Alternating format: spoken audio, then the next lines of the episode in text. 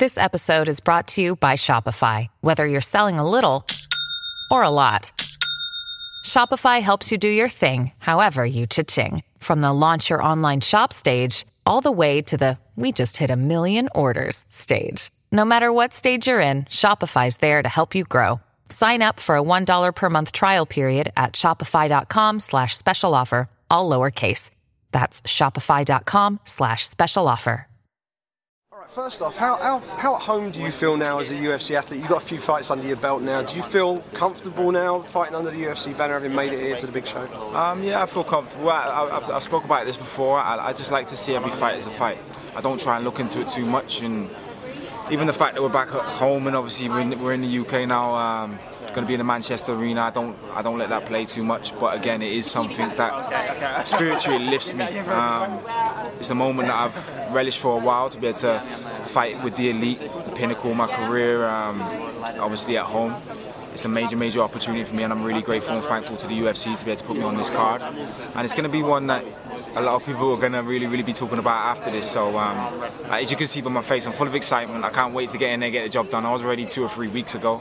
Um, so again, yeah, it's, it's, it's a credit to the UFC bringing it back, um, getting a lot of the UK fighters on there, and I think it's good for UK MMA and globally. I think um, obviously yeah, we've one of the biggest cards going on here now. It's UFC 204 on Saturday night, so it's going to be something where globally a lot of people are going to be watching, they're going to be tuned in, and I think uh, it's going to the UFC and the UK are going to get a lot of recognition off the back of this show. Talk about that, that last fight you had with Dominic Steele. That was a real war. I was there for that one, and it was a real back and forth scrap. And he doesn't give you a moment's rest, that guy. And, and you made to work for the full three rounds. I mean, how valuable was that to actually have to go through the fire a little bit and and, and, come out the other side victorious? Yeah, I've, I've, I've done it before. Um, and if anyone knows any of my previous fights, my earlier fights early on in my career, I've had adversity and I've had to face it head on. Um, and you know what? I do it best in that octagon. Um, throughout my life, I've had adversity and I've, I've constantly had to try and overcome um, and, and, persevere. And again, it, for me, Dominic Steele, the fight was a real tough fight. I had a few complications fight week, obviously, no excuses.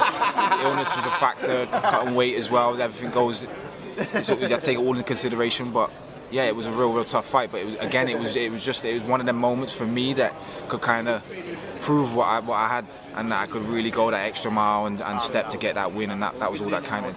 And uh, given that the guy you're fighting this weekend, he's only had one fight in the UFC, but he's already developed a bit of notoriety. He's uh, he's making some noise already, and. Uh, I mean, what do you make of him as a fighter? what do you make of him as a personality, and what sort of challenges do you think he's going to pose you? Um, as a personality, I, I think he's dull. Um, there's not much intelligence coming out of his mouth when he speaks or he wants to trash talk about me. I said before, he's trash at talking trash, um, if that's even possible. Um, so, like I say, a fight's a fight. I'm not looking too much. I'm not trying to read into it too much. Just want to go out there and perform and do what I do best. And at the end of the day, when we're in the octagon and, and that door shuts, it's fists that we're throwing, not words you know what I mean? So again, it's, it's, it's going to be something that I, I relish this moment. I want to take the fight to every end of the spectrum, and I hope that the guy is going to bring something to make an exciting fight for me and the fans. And uh, you're a featured fight pass uh, prelim. What? How much of an extra boost is that for you? You're getting a little bit of extra shine coming into this fight, a little bit of extra promotion, and as, as someone looking to build their way up in a really competitive weight class, yeah. uh, how valuable is that to you? Oh, it's massive for me to be like again to be able to be at home um, fighting in the UK. You know, 25s and they're going to be at the arena. But being on Fight Pass means I'm going to get seen around the world. Um, it's a massive outlet and avenue for people to be able to tune in and watch, so make sure you do.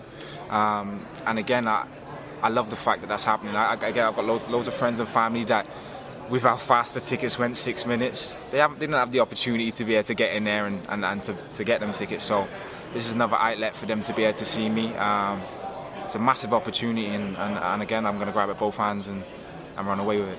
Last one from me. How do you see this one getting done? Listen, it's going to be a finish. It's not going to go the distance. We all know. But between the both of us, we're obviously proven on the track record that we're both exciting fighters. Um, but I just feel like he hasn't fought anyone of my caliber or style or strength or determination and grit and heart. And I feel that's going to be a problem for him on the night. So I can't wait to see what, what goes down. But yeah, it's going to be a finish. I see it as a second round.